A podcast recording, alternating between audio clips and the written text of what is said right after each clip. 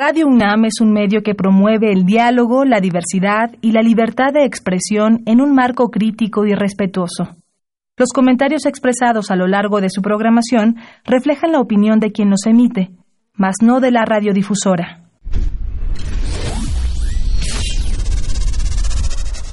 Radio UNAM y la Facultad de Ingeniería presentan Ingeniería en Marcha.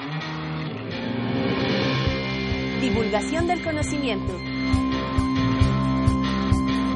Innovaciones tecnológicas. Investigación en ingeniería y cultura. Acompáñanos. Esto es Ingeniería en Marcha. Amigos, muy buenas tardes. Los saludamos con el gusto de siempre. Hoy martes 18 de junio de 2019 y agradecemos enormemente la preferencia que tienen al escuchar su programa Ingeniería en Marcha. Soy Rodrigo Sepúlveda y me acompaña Sandra Corona. ¿Cómo estás, Sandy? Hola, Rodrigo. Muy bien. Saludos a todos. Quiero darles el teléfono para que se pongan en contacto con nosotros. Es 55 36 89 89. Ahí está mi compañera Elizabeth Avilés esperando sus comentarios. Eh, si quieren descargar el podcast que se hayan perdido alguno de nuestros programas anteriores lo pueden encontrar en www.enmarcha.unam.mx y ya iniciamos la transmisión por Facebook si quieren ver aquí a nuestros invitados, a nuestros muchachos muy guapos. Entonces los pueden ver en Facebook, búsquenos como Ingeniería en Marcha. Así es, conéctense con nosotros. Hoy vamos a hablar eh, de un tema bien interesante que es las agrupaciones estudiantiles, los retos que enfrentan en las competencias internacionales y para eso vamos a estar con dos equipos, eh, uno un poco más cargado hacia la mecánica y otro un poco más cargado hacia la ingeniería civil. El programa va a estar muy bueno, vienen eh, varios integrantes de cada uno de los equipos, nos van a dar sus experiencias, platicar un poco lo que hacen, así que acompáñenos, no se vayan. Estás en Ingeniería en Marcha el programa radiofónico de la Facultad de Ingeniería. Si deseas escuchar el podcast del día de hoy y los de programas anteriores o descargar el manual de autoconstrucción, entra a nuestra página www.enmarcha.unam.mx. Nos acompañan en cabina Amigos, eh, Viridiana Arango Porras, ¿cómo estás, Viri? Hola, muy bien, muchas gracias. Bienvenida, ella es la coordinadora de Baja SAE. También está Frida González Arreola. Frida. Hola, estoy muy feliz de estar aquí. Qué bueno, bienvenida. Y también nos acompaña David Rivera Romero. David. ¿Qué tal? ¿Cómo están todos? Bien. Muchas gracias por invitarnos. Bienvenidos. Los tres son integrantes del equipo Baja SAE que recientemente eh, compitió en el extranjero. Y, yo creo que vamos a empezar a platicar pues de eso precisamente, de en qué consiste su equipo, quiénes lo integran, ¿no? ¿Qué es lo que hacen? ¿Qué es el Baja SAE? Platíquenme. Bueno, pues eh, somos una asociación estudiantil eh, que nace en la Facultad de Ingeniería. Es un proyecto que se retoma en el año 2012 y a partir de ahí pues se ha formado, empezando por ingenieros, de todas las ingenierías, ¿no? Somos desde ingenieros en mecánica, mecatrónica, eléctricos, industriales, de todo un poco, ¿no? Y hemos eh, ampliado como este panorama e incluso a otras facultades. Trabajamos actualmente en conjunto con chicos de, diseño industrial. También hemos trabajado con chicos de relaciones internacionales, de administración, etcétera. Lo que buscamos como asociación es justamente darnos un panorama cercano a lo que podría ser la industria, ¿no? Que nosotros el día de mañana que, que vayamos a trabajar, sepamos cómo es trabajar no solamente con personas de nuestra área, sino con personas que tienen conocimientos totalmente diferentes a los nuestros y aún así poder generar algo que sea pues funcional, ¿no? En este caso competitivo para nosotros, nosotros hacemos un vehículo todoterreno desde ceros, desde el diseño, la manufactura, las pruebas, las competencias y pues no se logra con uno solo, ¿no? Somos distintos integrantes, eh, hay cambios generacionales constantes y sin embargo es algo que va ayudando a crecer el proyecto con el paso de estas generaciones. Claro, ¿qué quiere decir Baja SAE? Baja SAE se remota a Baja California, que fue donde se iniciaron las primeras competencias. Sí. Entonces, de ahí nace el nombre de Baja. Sí. Empezó el proyecto igual con la parte de mini Baja, que eran otros tipos de vehículos. Y poco a poco se han eh, desenvuelto en diferentes categorías. Existe la Baja 1000, la Baja 500, ya de diferentes tamaños de vehículos. Nosotros nos encontramos en lo que anteriormente era la baja, una mini Baja, que es vehículo terreno tamaño de un buggy, de un, una cuatrimoto con un poco más alta. Sí, sí, sí. De ahí se remota un poco. ¿Y SAE qué es? Esa eh, eh, es una sociedad, pero a lo mejor no todos eh, ubicamos bien ¿no? el nombre de SAE. Mm, bueno, eh, sociedades en inglés significan Sociedad de Ingenieros Automotrices. Ok, Eh, ellos, para nosotros, emiten un reglamento. Nosotros tenemos que estar eh, bajo ese reglamento siempre, que su objetivo principal es la seguridad. Si nosotros no cumplimos con algo de ese reglamento, pues no se nos permite eh, competir, ya que ellos son como los organizadores de este tipo de competencias. claro. Y ahora sí, platíquenos de la competencia. ¿Qué es lo que qué es lo que se hace en esa competencia? ¿Qué aspectos se evalúan del vehículo que nos platicabas, ¿no? Que, que, que, que construyen, que operan, ¿no? Y, y qué, y qué aspectos vivieron allá en, en, en Estados Unidos, me parece que fue, ¿no? La competencia. así es. Bueno, pues es una competencia que consta de cuatro días. Eh, el primer día es de registro, es decir, ese día pues vamos como tal a, a registrar a, a los integrantes, a los asistentes, eh, pues nos dan nuestras playeras de, de la competencia, eh, registramos como tal que, que no solamente pagamos la inscripción, sino estamos ahí presentes para competir, ¿no? Claro. A partir de ese día podemos hacer la inspección del motor, que es totalmente necesaria ya que el motor está reglamentado, eh, es de solamente 10 caballos de potencia y no se le puede alterar absolutamente nada. ¿Qué tipo de motores? ¿Es de combustión interna o...? Sí, es un motor de combustión interna eh, de dos ciclos. Bueno, eh, esto es nada más compresión y admisión de gases. Sí. Eh, es un motor de podadora, literalmente. Ok, ok. Eh, con ese motor nosotros tenemos que ser capaces pues de Mover el, mover el carrito, ¿no? así es eh, hacer que se mueva. Sí, Es- a todos los equipos les dan el mismo motor. Por eso es que cada uno de ellos tiene que pasar por inspección, ¿no? Para corroborar que realmente sea el, el que el reglamento emite, ¿no? Para claro, nosotros. claro. ¿Y luego? Eh, bueno, también ese, ese motor tiene que estar a 3.800 revoluciones, entonces es, es lo que nos checan en, en la revisión del motor y pues nos dan nuestra estampa de que cumplimos y podemos pasar como a las siguientes pruebas, ¿no? El segundo día son pruebas estáticas, bueno, más bien desde ese día, al menos en, Rochester, en esta competencia, porque en México varía un poquito, ese día se dio presentación también de ventas que es eh, reproducir pues nuestro vehículo, hacer un supuesto en el que nuestro vehículo tiene una reproducción de 3.000 unidades y cómo es que podrían ayudar, en qué beneficiarían a la sociedad y cómo es que lo vamos a hacer. Entonces, en este caso, para esta competencia, Frida fue quien presentó eh, pues esa, esa presentación. Pla- platícanos un poquito, Frida, eh, ¿qué, ¿qué fue lo que... ¿Cómo los trataste de convencer? ¿no? ¿Qué fue lo que... Qué, qué aspectos tenía su vehículo desde el punto de vista, pues a lo mejor estético, ¿no?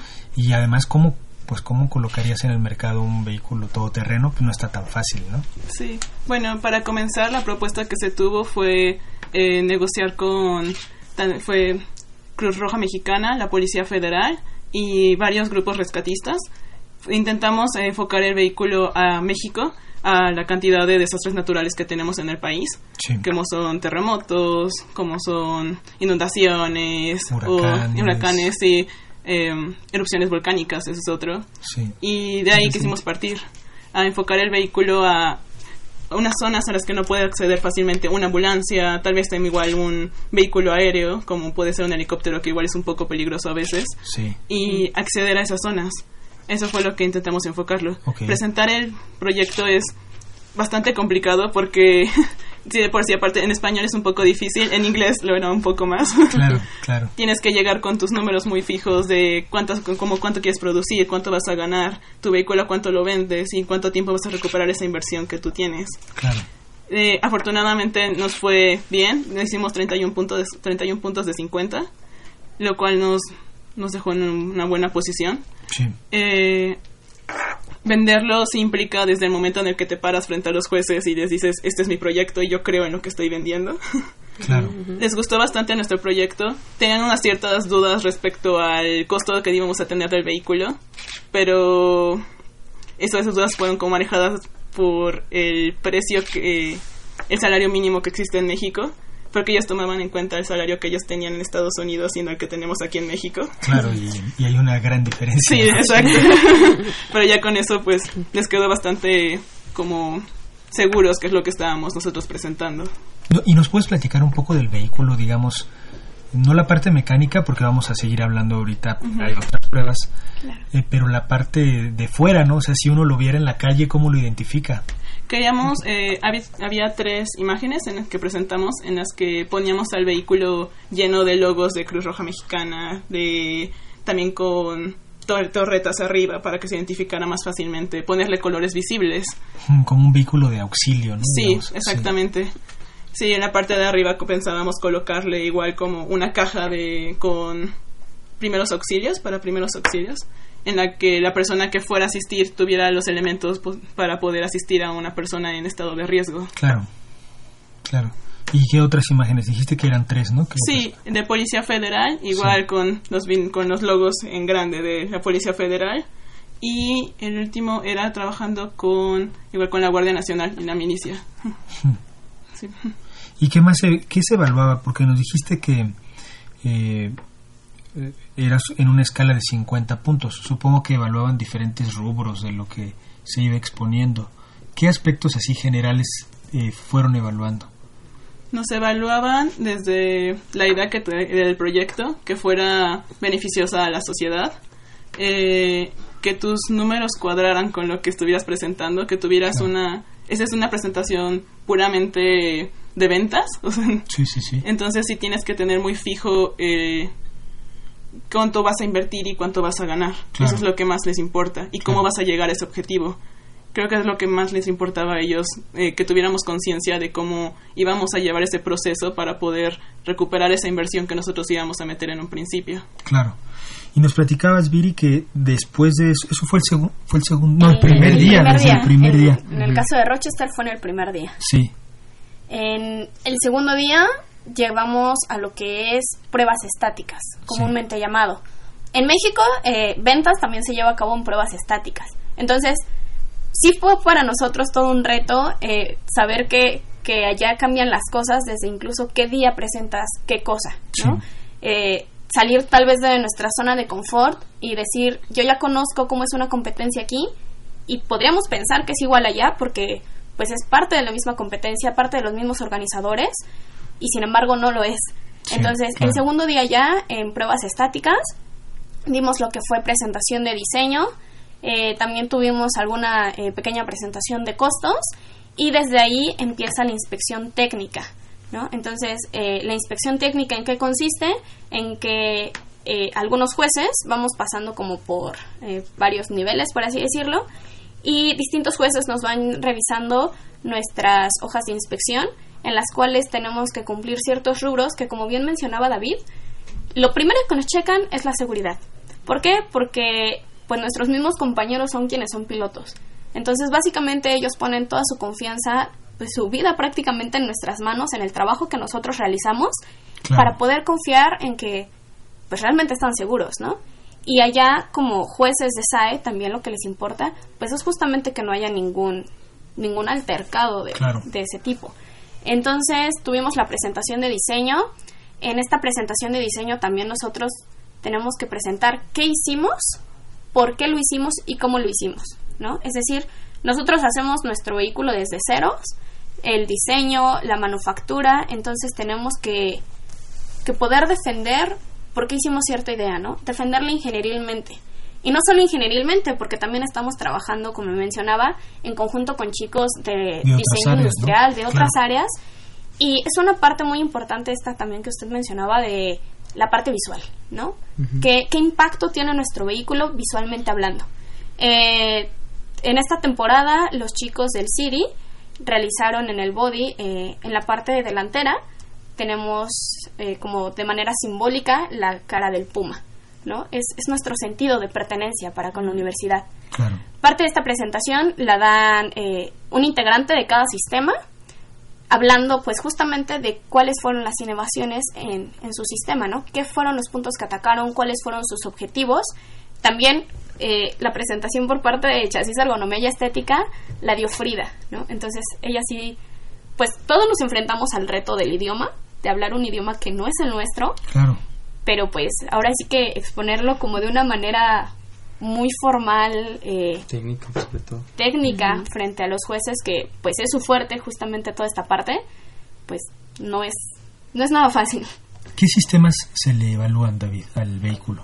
Eh, por ejemplo, está, como ya lo mencionaron, chasis ergonomía estética, Sí. suspensión y dirección es otro de los sistemas que evalúan, tren motriz, eh, masas no suspendidas y frenos, que también es muy importante, ya que en este primer día eh, se hace una prueba de frenado en la cual si tú no logras eh, frenar en cierta distancia, tu vehículo tampoco puede competir, entonces también es uno de los rubros más importantes.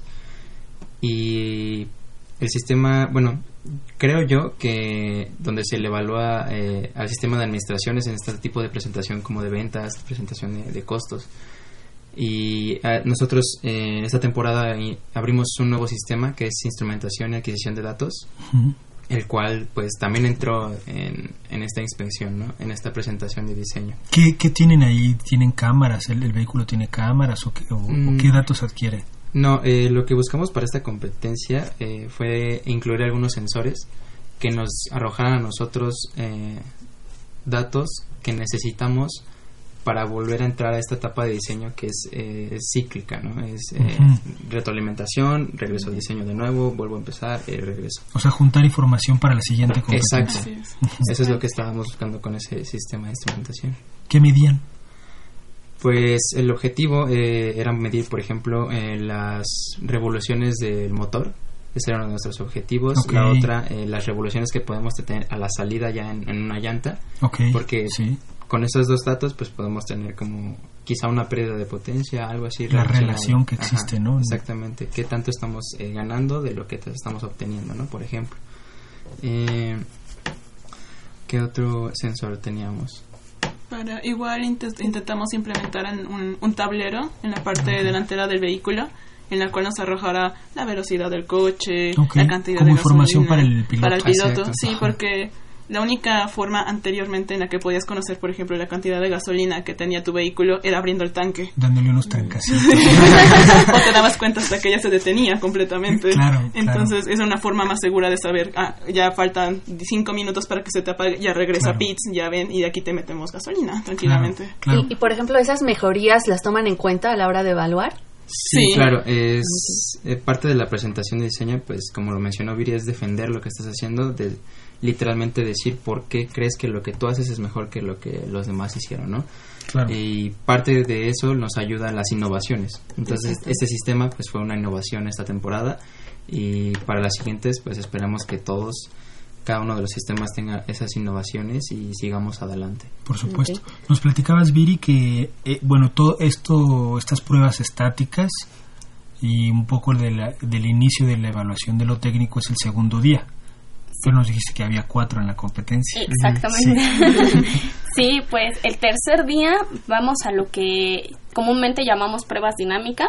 Son llamadas pruebas dinámicas porque a partir de ahí eh, se empieza a probar el vehículo, ¿no?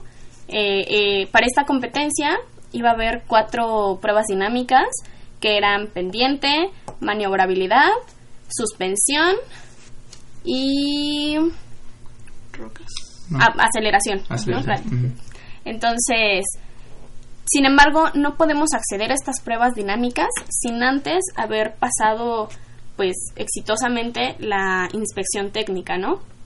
Y, como bien mencionaba David también, la prueba de frenado. Son cosas que a nosotros no nos permiten competir porque, pues, ahora sí que los jueces de SAE necesitan estar totalmente seguros de que nuestro vehículo cumple rigurosamente con todas las normas de seguridad. ¿no? Claro. Entonces, pues sí, fue un, un gran reto al que nos enfrentamos en, en esta temporada, en esta, en esta competencia. Desafortunadamente no pudimos pasar eh, la inspección técnica a Al, ter- tiempo. al tercer día. Exactamente. Eh, porque, bueno, dan una hora de cierre, ¿no? Entonces, nosotros pues estábamos ahí intentando pasar la, la, la inspección técnica Sin embargo, pues desafortunadamente el tiempo se acabó antes de que pudiéramos terminar todo correctamente y pues mm, ya no pudimos probar el vehículo en pruebas dinámicas. El cuarto día es de endurance, es una, una prueba de resistencia prácticamente de, de cuatro horas. Es como si juntaran las pruebas dinámicas del día anterior en un solo circuito, ¿no? Entonces, en cuatro horas es ver cuántas vueltas dio tu vehículo, eh, qué tanto aguantó, cuántas veces salió a pits para que lo arreglaran de algo, etcétera, ¿no? Entonces, creo que esta competencia fue, sí, sí es, es triste, es, es feo que, que no podamos pasar una inspección técnica una vez que ya fuimos tan lejos, ¿no? Es decir, cruzamos prácticamente país y medio para llegar hasta allá con toda la ilusión de representar a la UNAM y a México. Eh, es un trago amargo, sí, sin embargo nos deja muchísimo conocimiento. Claro, o sea, ya saben que falló, ¿no? Sí, justamente. Eh, pues fallaron cosas como llevar la tornillería suficiente. Eh, fue algo que procuramos cubrir desde aquí, ¿no? Llevar la tornillería correspondiente con sus respectivos repuestos. Sin embargo, pues también son tornillos que se suelen perder en el camino, es decir, son cosas pues muy pequeñas y la verdad uno de los retos enormes allá es poder conseguir tornillería. Estuvimos trabajando a lo largo de los días que, que fue nuestra estadía allí para poder estar en la competencia y de verdad que no sabíamos, de repente teníamos los tornillos y ya después por X o por Y ya no estaban, teníamos que ir a conseguirlos y sin mentirle no me dejarán mentir, no me dejarán exagerar mis compañeros, salía más caro comprar un tornillo que comer allá. Entonces, eran tornillos aparte muy específicos, ¿no? Lo que llamamos de grado, con tuerca de seguridad, son tornillos pues que, que no es como cualquier tornillo que podamos usar para, para X cosa que, que, consigues en la tlapalería, ¿no? Sí. Y aparte de que allá pues no hay como tal tlapalerías, aquí estamos muy acostumbrados a, a, pedir, no sé, tornillos eh, de 3 milímetros eh, y por 5 octavos, y allá sí. pues las medidas son muy diferentes, ¿no? Toda esta conversión de, desde una presentación de ventas, decir las cantidades no en pesos, sino convertirlo a dólares, como mencionaba Frida, todo esto de el cambio de cuál es el salario mínimo aquí y allá, cómo lo estamos vendiendo. Claro. Eh, esta parte de la tornillería de decir, no lo pido, no lo voy a pedir como lo pido comúnmente en mi país y no voy a encontrar un lugar donde lo vendan como lo venden en mi país, ¿no? Claro. Entonces, también nos surgieron cosas como que un chico llevaba en su maleta las las láminas para poder presentar diseño, unas láminas de, de un sistema. Y le perdieron su maleta porque su vuelo se, vuelo. se retrasó, igual, su maleta jamás llegó, al igual que nuestras pruebas de soldadura, soldadura que iban ahí. Fueron cosas que nos retrasaron muchísimo. Las pruebas de soldadura es algo que nosotros tenemos que entregar en la inspección técnica, sin las cuales no podemos pasar. Y bueno, fue estar... Se perdieron en, sí, en la aerolínea. Exactamente. Y bueno, también las láminas de diseño, fuimos a investigar allá dónde poder imprimirlas de nuevo y bueno, cada lámina salía en 30 dólares, la más barata en 20 dólares. Entonces, pues también uno de los sacrificios que tuvimos que hacer ahí fue no imprimir láminas de diseño y poder dar diseño con lo que teníamos, ¿no? Eh, hacer uso de la tecnología, de agarrar nuestras computadoras, tablets, eh, una manera de hacerlo dinámico, de poder presentar eh, pues nuestros avances a claro, los jueces, ¿no? Claro. Pese a lo que se nos presentaba en el camino. Claro. Es decir, todo esto pues nosotros no lo teníamos previsto de ninguna manera, ¿no? Pero definitivamente sí fue muchísimo aprendizaje, ¿no? Sí, sí. sí. definitivamente. Sí. Sí. Acá por redes sociales, Pepe Cantera dice, felicidades, Baja SAE, ánimo, si esto lo lograron, lograrán mucho más. Muchas gracias. Gracias. Sí, Muchísimas sí, gracias. Él entiende completamente el, el sufrimiento. Entonces, claro. son los Pla platíquenme eh, cómo es la pista, o sea, a qué, a qué, a qué estrés, por llamarle así, se somete a los vehículos en la competencia. Bueno, eh, de verdad que hay, como ya lo dijo Viri, y no me dejan mentir mis compañeros tampoco, hay mucha diferencia entre las pistas que se, que se organizan aquí en México a las pistas que se organizan en Estados Unidos. Eh, nosotros al llegar al tercer día a pruebas dinámicas, de verdad no creíamos que simplemente la pista de pruebas fuera esa pista de pruebas. Se veía que la pista de pruebas era como si fuera una prueba aquí en México. Cuando, por ejemplo, nosotros en una prueba de maniobrabilidad, eh, en, aquí en México eh, usualmente es como tipo plano, algunas eh, pendientes, no tan elevadas. Y, por ejemplo, la prueba de maniobrabilidad allá en Estados Unidos, literalmente varias curvas eran en una pendiente mayor a unos 35 grados, lo cual, pues, para los vehículos baja es bastante. Claro, para el tamaño del motor, ¿no? Exacto. Es pequeñito. Entonces, aunado a eso, dar unas curvas tan cerradas, es ahí donde entra como nuestros eh, compañeros de, suspensión y dirección, donde es uno de sus retos, es donde ellos se pueden desempeñar mejor. Eh, lo que creo que la que más nos sorprendió fue la prueba de suspensión. Eh, estamos acostumbrados nosotros, Calimaya, que es aquí la sede en México, a no sé si puedes visualizar unos pequeños montículos de tierra, los cuales tienes que ir pasando, eh, algunos troncos allí en el, en el camino que tienes que saltarlos, algunas rocas un poco grandes para que el vehículo se, se balancee o se, se llegue a volcar, que es finalmente el objetivo de los organizadores, ¿no? Que tu vehículo se destruya. Claro. Allá en Estados Unidos eh, no tenían piedad eh, saltar de una rampa, caer en una zona de rocas, eh, estabilizarte y seguir en la siguiente rampa y volver a caer en una zona de troncos. Y si te volteabas, eh, ya. Y la, una gran diferencia es que allá en Estados Unidos, cada vez que tu, tu vehículo se, se vuelca, se voltea, te hacen volver a pasar por la inspección técnica. Y si tú después de esa volcada ya no pasas, no te dejan seguir compitiendo en las pruebas dinámicas, entonces tienes que regresar a pits a volver a arreglar tu vehículo y volver a pasar y ya se te dice que ya pasaste, pues ya te quité dos horas, pues ya es las que las que puedas terminar, ¿no? Claro. Nos decían que ustedes hicieron de cero el vehículo, o sea, es como su bebé, ¿no? Sí. ¿Cómo, cómo se, qué se necesita para hacer un coche? ¿Qué, ¿Qué se hace? ¿Cuál es el proceso, no? Si, si ahorita les dijera, bueno, pídanme qué necesitan para volver a hacer un coche de cero, cuánto tiempo, qué materiales, qué herramientas, dónde se tienen que ir, se tienen que ir a algún taller, cómo funciona, o sea, quiero que me describan, claro, brevemente, ¿no? ¿Cuál es todo ese proceso de desde cero tener un motor de podadora y hacer que se convierta en un vehículo, ¿no? Y, yo agregaría una pregunta que me, me quedé con esto, David, que decías que todos tenían que presentar el mismo motor. Dijiste algo así como que nos daban el motor. O sea, ¿cuál es la logística? ¿Les dicen, es, cómpralo así, así?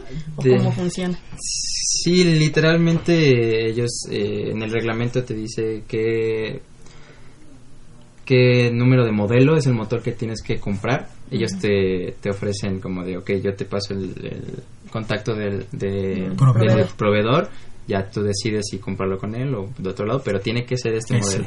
Todos los equipos lo, lo traían, entonces sí, eh, nosotros eh, lo compramos en, ¿cuándo? ¿En enero? Como en enero, enero. diciembre, enero fue cuando compramos, compramos el, motor. y pues fue, tardó como unas, un mes en llegar acá, porque obviamente pues es de Estados Unidos. Sí. Eh, y sí, todos, todos los vehículos tienen que traer el mismo motor, el mismo número de modelo. Y de ahí ya tienes el motor y luego, ¿qué haces? Igual retomamos mucho al diseño anterior. Finalmente tenemos nuestro vehículo pasado y de ahí tomamos las áreas de oportunidad, ¿no? Vemos qué fue lo que falló en la competencia pasada y decimos, ok, de aquí vamos a plantear los siguientes objetivos. ¿Qué es lo que queremos hacerle al coche? Y una vez ya planteados esos objetivos, cómo vamos a llegar a ellos y cada uno qué es lo que tiene que desarrollar. Es un trabajo complicado porque tenemos que ponernos de acuerdo entre todos los sistemas y poner prioridades entre cada uno de nosotros, que creo que es lo más complicado, porque cada uno entra en nuestro sistema. No, es que es, es, es, más importante. Es como nosotros los profes que decimos, no es que mi materia es la más importante de la carrera. Sí, pero ya con eso, una vez que logramos ponernos de acuerdo, eh, procedemos a empezar a generar un calendario completo en el cual nosotros definimos cuánto tiempo vamos a dedicar a nuestro diseño, a la compra de material, al proceso de manufactura y al tiempo de pruebas que tiene que tener el vehículo antes de llevarse a competencia. Claro, ¿cómo hacen las piezas? Bueno, hablando por el sistema del tren motriz, eh, hay componentes comerciales que nosotros ocupamos, por ejemplo, como lo es el motor como es el tanque que también está reglamentado, el tanque de gasolina que tiene, que, llevar. de un tipo. Tiene que ser de tipo específico y igual todos los equipos tienen que llevar ese. Pero hay piezas que nosotros diseñamos, como lo decía Frida, y piezas que manufacturamos nosotros, o sea, que hacemos nosotros. Eh, en nuestro caso, por ejemplo, el soporte que nosotros ocupamos, donde, se, donde va montado el, el motor, eh, diseñamos la pieza en, en- en software y pasamos el plano a un, prove- a un patrocinador que tenemos nosotros que corta la lámina que es de acero a la geometría que nosotros tenemos en el diseño Sí, y posteriormente nosotros pasamos al, al doblado de esa, de esa lámina para darle la forma final de un soporte, por ejemplo. claro. Eh, mencionabas también tú que si necesitábamos ir a algún otro taller que no fuera en la facultad, sí, por ejemplo nosotros eh, la competencia anterior diseñamos nuestra caja de velocidades y teníamos que ir hasta Cuautitlán con otro patrocinador igual eh, que nos presta su taller, nos presta sus herramientas y también nos da asesoría, nos dice, ok, veo tu plano, eh, discutimos ahí varios argumentos, varias cosas y a final de cuentas quedamos de acuerdo y ellos nos apoyan. Nos apoyan, pero pues no te miento, eh, diario eran 80 pesos de ir hasta allá, Claro. de, de regreso, entonces pues también es ese tipo de Tenía gastos. que ¿no? optimizar el tiempo, ¿no? Sí, De- era jornadas llegar allá a las 9 de la mañana y retirarnos como a las 7 porque ya igual ir irnos más tarde de esa zona pues también era un poco peligroso. Sí, Pero sí era maximizar el tiempo, eh, aprovecharlo lo más que podíamos porque sabíamos que cada día era, era un gasto, pero que valía la pena, valía la pena Claro. totalmente. Sí. Quiero recordarle a nuestros radioescuchas el teléfono para que se pongan en contacto es 55 36 89 89 y por redes sociales Alicia Romero dice, vivieron y la experiencia es mucha. Si no nos equivocamos no aprendemos. Adelante y sin duda vendrán competencias más favorables. Esto es solo el comienzo. Son grandes ya. Felicidades. Gracias. Gracias.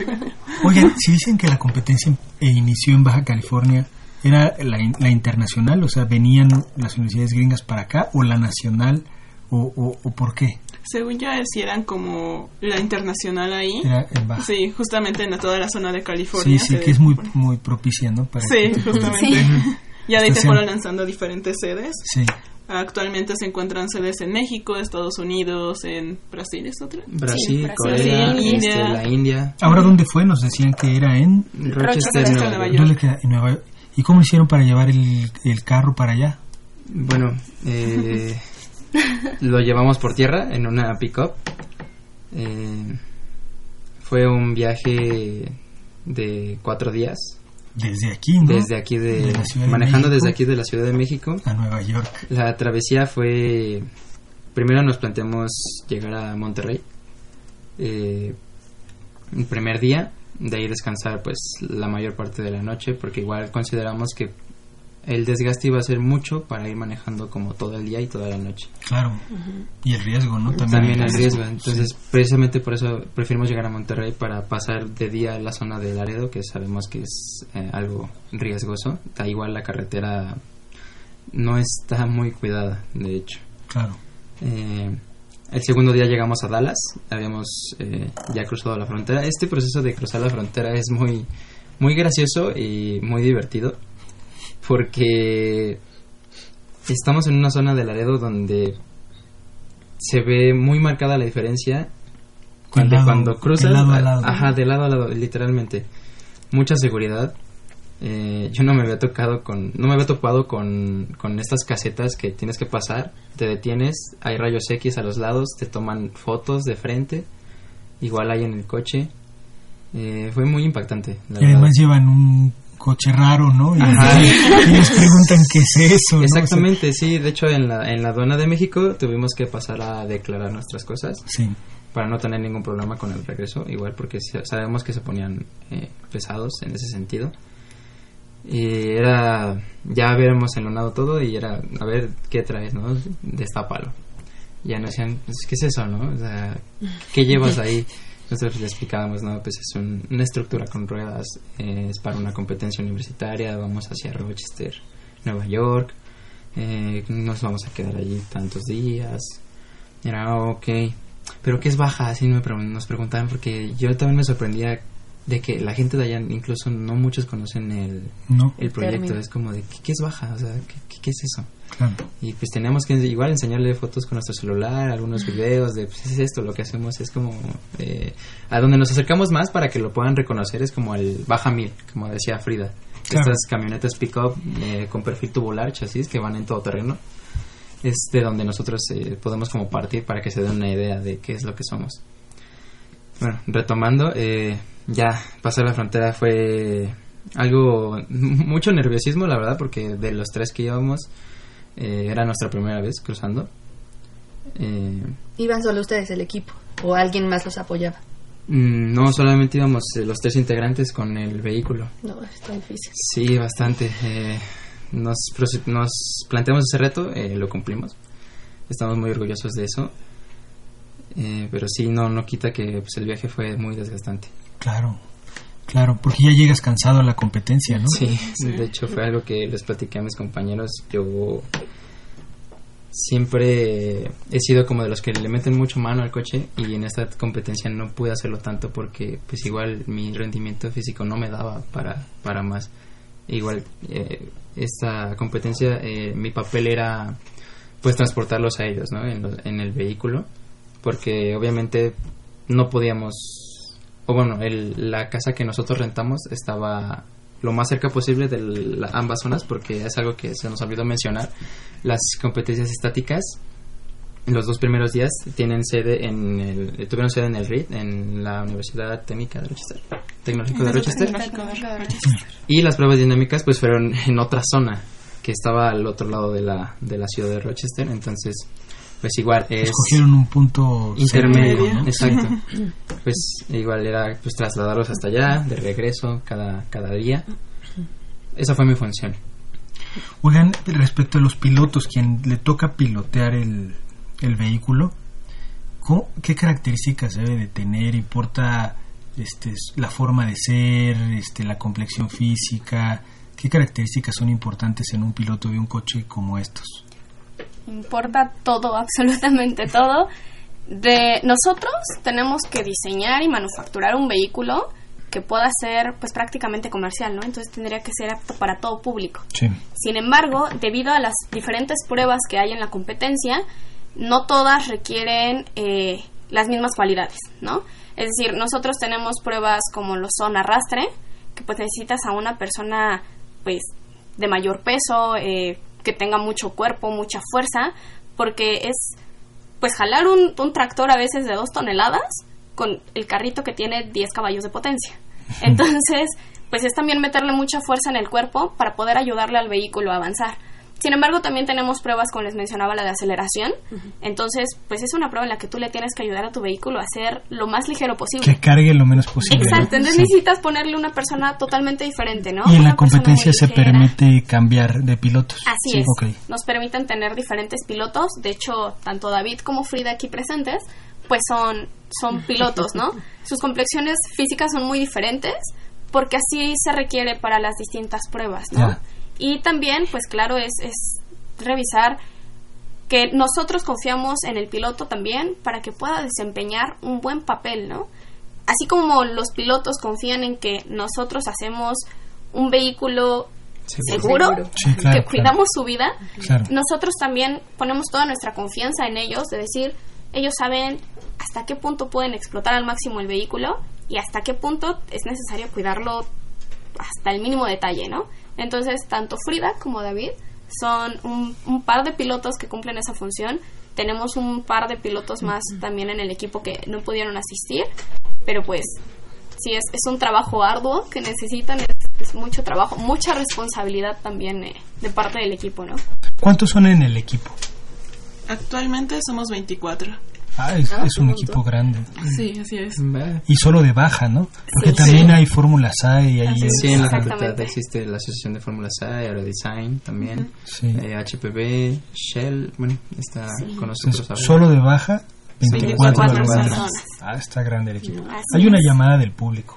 Sí, antes quiero leer un comentario en redes sociales. Lords Riveron dice que tengan mucho éxito. Y por redes sociales, muchas gracias a Salvador Ortiz que nos llama. Nos dice, envía una felicitación, envía felicitación a los jóvenes por su arduo tra- trabajo y la satisfacción que le dan al país, porque con su esfuerzo fomentan el crecimiento tecnológico y pese a todas las adversidades por las que pasaron, hicieron un buen papel. Muchas Muchas gracias. Gracias. Oigan, chavos, fíjense que el tiempo se ha agotado, pasó rapidísimo. Sí, de hecho, pensaba que iba a ser más pero, pero, este, pero ya se nos agotó. Les agradecemos muchísimo a Viridiana Arango, a Frida González y a David Rivera estar con nosotros, a nosotros, platicarnos esta experiencia, felicitarlos muy cálidamente porque siempre que hay competencia de SAE, sea baja o sea fórmula, dejan en altísimo el nombre de nuestra facultad y nuestra universidad, que es lo más más importante, ¿no? Entonces, eh, muchísimas gracias por venir, por platicarnos y este y bueno, y ojalá eh, se, se les acumulen los éxitos y nos vamos a ver por aquí. Claro, Claro que que sí. sí, muchas gracias. Eh, va- vamos a un corte y volvemos con ustedes. Estás en Ingeniería en Marcha, el programa radiofónico de la Facultad de Ingeniería. Si deseas escuchar el podcast del día de hoy y los de programas anteriores o descargar el manual de autoconstrucción, entra a nuestra página www.enmarcha.unam.mx.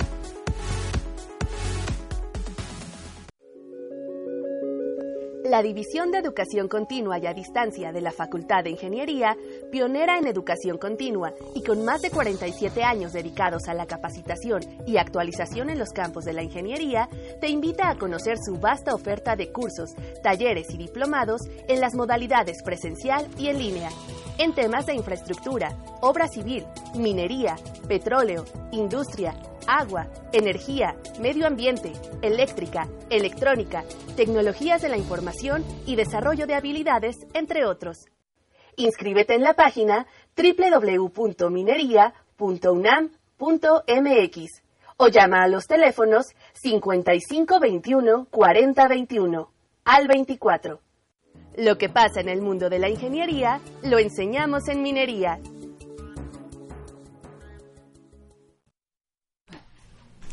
Estamos de regreso con ustedes amigos y ahora nos, en- nos acompañan en cabina integrantes del capítulo estudiantil de la Sociedad Americana de Ingenieros Civiles ASCE. Está Carlos Ibarra Cantú, presidente del capítulo. ¿Cómo estás Carlos? Muy bien, todo bien como siempre. Bienvenido de nuevo al programa. Y también está Sara Palma Martínez, que es integrante de este capítulo, integrante del equipo. ¿Cómo estás Sara? Muy bien, muchas gracias. Bienvenida. Ustedes eh, vienen eh, con una noticia excelente. Porque son ganadores del, del premio del certamen Blue Sky, que si mal no recuerdo es la primera vez que se celebra esta competencia Sí. y, y bueno, yo creo que nos da muchísimo orgullo que hayan resultado ganadores. eh, y quiero que nos platiquen todo, todos los detalles, qué es el concurso, qué fueron a hacer allá y, y por qué nos traen esta alegría tan grande para la facultad. Exacto. ¿Cómo y cuándo fue? Todo, ¿Dónde? todo, todo, Muchas ¿Empiezas? Sí. Bueno, um, en enero sale la convocatoria para participar en Blue Sky. Eh, lo conformamos cuatro personas, los cuales fuimos Jesús Márquez, Juan Carlos García, Carlos y yo. Y dentro de este equipo, uno de los grandes retos era idear algo que pudiera solventar eh, algunas problemáticas del siglo XXI Sí. era proponer un concurso que se pudiera llevar a cabo y que de alguna manera tuviera un impacto que realmente ayudara en un futuro. Y bueno, nosotros pues nos dimos a la tarea de buscar algo que cumpliera con todas, todas estas expectativas. Eh, una, una de las ideas que teníamos era una cápsula en contra de desastres, otra era una especie de mesa vibratoria. Inclusive llegamos hasta islas artificiales, pero debido al gran impacto que estas provocan, pues decidimos no, no utilizarla y nos fuimos por la idea de islas flotantes, ciudades flotantes más bien. Sí. Y ya fue cuando lo empezamos a abordar y fue a lo largo desde enero hasta abril La competencia en Texas. la ¿no? competencia en Texas, que fue nuestro simposio regional, donde este, participan universidades de la sección Texas México. Y después de, de eso participamos. Se trata de hacer una exposición oral, eh, una presentación de marketing y un trabajo escrito, que debe llevar como detalladamente todos los puntos que se debían calificar Claro. y demás. Y tuvimos la fortuna de llevarnos el primer lugar dentro de nuestro simposio regional. Sí. En Texas fue la en competencia. Texas, sí, en Isla del Padre. Sí, luego de esta competencia en Texas en abril, pues se abre la posibilidad de participar en la etapa nacional, donde ahí participan pues, los ganadores de todas las demás conferencias de ASCE. Claro. Entonces tuvimos ahí cerca de un mes más para prepararnos. Se volvió a enviar, enviar la propuesta escrita, por allá afinamos algunos detalles. Eh, después ya en, en junio eh, se, vamos a Florida, Melbourne. Igual es la misma dinámica. Al principio se presenta un cartel que es eh, un- una cuestión de marketing. Ahí en Florida había cuatro jueces, tres eran ingenieros y una era, eh, digamos, la persona encargada de marketing de todo ASCE. Sí. Y digamos, ya al ser una competencia nacional, pues estaba ahí el presidente de ASCE, estaban los principales eh, directivos, así como a la par se llevó la competencia de, de canoas de concreto. Entonces tuvimos la oportunidad de convivir con universidades de todo Estados Unidos, desde California hasta, mm, la, hasta Nueva York, Sí. desde Florida hasta Washington. Eh, de Canadá hubo dos universidades canadienses, dos universidades chinas, una universidad de India y nosotros como representantes de México. Diga- digamos, la competencia se llama nacional, pero porque es a nivel eh, de Estados Unidos, pero se incorporan universidades también internacionales. O sea, en realidad es un certamen internacional. Correcto. ¿no? ASC tiene presencia en cerca de 180 países. Entonces, digamos, se divide en conferencias dentro de Estados Unidos, que es donde tiene más, más presencia, digamos. Pero también eh, hay capítulos internacionales, por ejemplo, estos de China compiten en la parte del Pacífico, Sí, los de claro. Canadá en la parte norte, nosotros competimos contra Texas. Claro. y pues al final de cuentas sí se convierte en una, en una competencia internacional. También eh, iba un- una universidad de Puerto Rico, que bueno, es parte de Estados Unidos, pero pues al final también es un- una especie de país. Claro. Entonces, pues fue una, una experiencia pues increíble tener la oportunidad de convivir con todas esas universidades. Todos ya eran ganadores, bueno, ya éramos ganadores. Sí, claro. ahí Habían pasado a esa última etapa, ¿no? Correcto, o sea, el, estar ahí ya era un mérito de, de- de todos los equipos que estaban y pues también se disfrutó la competencia porque digamos ya ya habíamos ganado, ya ya teníamos esa tis- satisfacción, pero pues sabíamos que podíamos dar más de nosotros todavía y pues en la competencia nos sentimos muy bien. Los jueces eh, nos felicitaban mucho por nuestra idea, les mostramos todo el desarrollo, eh, también mucho de la en esta parte de marketing nos ayudó mucho la cuestión de, de las redes, cómo circuló la idea, igual que tuvimos presencia en varios periódicos, incluso en, en algunos canales, en TV Azteca también por ahí salió un video, y pues la persona de marketing le, le emocionó mucho eso, entonces por ahí ya también teníamos un punto Se a la favor. ganaron. Sí, sí, sí. Eh, todos los jueces también nos echaban muchas porras y, y en general hasta, hasta nuestros mismos eh, compañeros de, de competencia, los, los otros equipos que también competían, eh, nos felicitaban, nos decían que les gustaba mucho nuestra idea, que pues teníamos un gran mérito por venir de otro país y presentar una idea tan buena y tan bien desarrollada.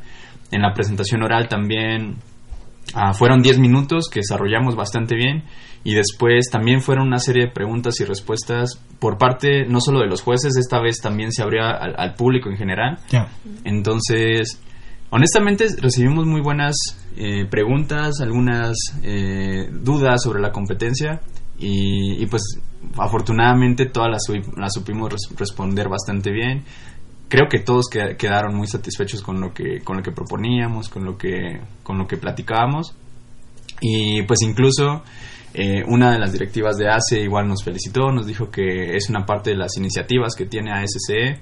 Eh, tienen ahorita una, una propuesta de ciudad, de ciudad resiliente con, con una visión a futuro. Están pro- proponiendo las infra- la infraestructura que va que puede llegar a llegar a verse en el futuro y una de esas es ciudades resilientes que nuestra propuesta se adecua mucho a esa parte. Claro. Igual uno de los jueces incluso nos, nos, nos ofreció un doctorado. Sí. Estuvo muy padre eso. Nos felicitó mucho, nos dijo, se ve que su universidad es muy buena, tiene una muy buena propuesta, muy buenas bases y a pesar de, de presentar todo en otro idioma, la verdad lo hicieron muy bien. Y, y sí, nos, nos abrió las, la- las puertas, nos, nos dio su tarjeta y nos dijo, miren, si, Visítenme. ajá, si, si tienen alguna, Qué bueno. Inquietud de, hacer algún algún posgrado en Estados Unidos, por favor contáctenme y yo los voy a ayudar en lo que pueda. Entonces eso también fue fue algo muy bonito de la competencia.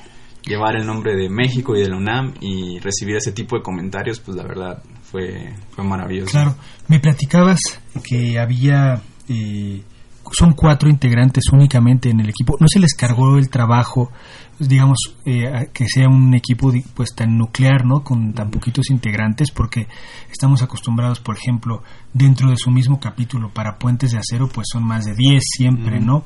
O canoas cuando se ha competido igual son 15.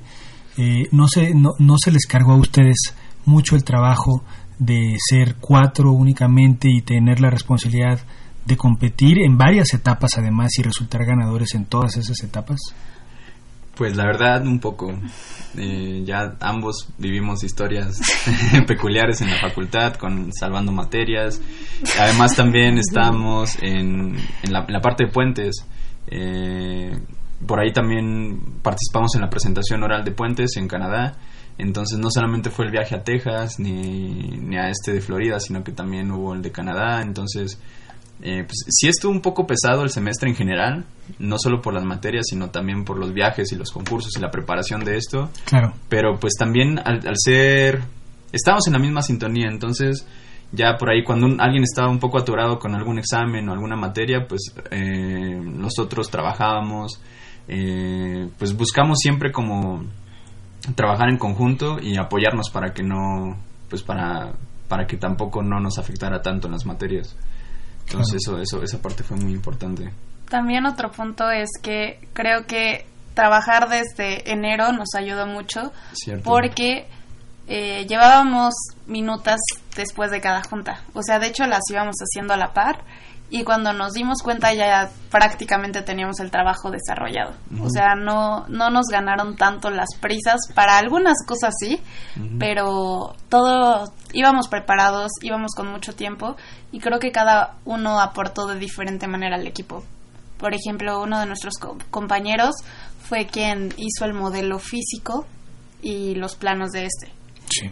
Y fueron dos, de hecho, los chicos que estuvieron más en esa área, Juan Carlos y Jesús y por ejemplo, Carlos y yo estuvimos más en la presentación oral, en la cuestión de marketing. Como de explicar, ¿no? Exactamente. Sí, también para afinar la cuestión del trabajo escrito, la traducción, revisarlo y demás. Claro. ¿Por qué la competencia se llama Blue Sky? ¿Por qué le pusieron así? Eh, pues este término de Blue Sky eh, en inglés hace referencia como a cuestiones que aún no son eh, tan viables digamos, son como cuestiones un tanto más... ¿Utópicas? Ajá, cierto. Sí, como, como propuestas a futuro. Sí. Es como, no tengas miedo de proponer lo que, lo que tú pienses y ya a futuro se verá si es realizable o si es factible. Ahorita tú, tú tienes las puertas abiertas de proponer lo que quieras. Y este es el concepto, no, no solo para nuestra competencia, sino también para muchas otras cosas de, de bueno, en el idioma inglés manejan Blue Skype con, como ese concepto. Claro. ¿Cuántas universidades hubo en la en estas en las finales, digámoslo así? Eh, fuimos ocho universidades. Sí, las, las de las ocho regiones, supongo, no sé. Ajá, eran, me parece que de ocho regiones de Estados Unidos, no sé si todas las regiones tuvieron esta competencia de Blue Sky. Ah, ok, ok. Eh, porque algunas otras también solamente habían tenido una competencia de Sustainable Houses, Sustainable Solutions, que eran casitas como para, para perro. Sí. Y, bueno, ahí tenían otra dinámica. Entonces, por ahí creo que dividieron la mitad de conferencias, tomaron Blue Sky y la mitad Sustainable Solutions. Y además también, eh, bueno, de todas las conferencias fue en la parte de canoas de concreto. Ahí iban cerca de 20, 22 universidades, ¿no?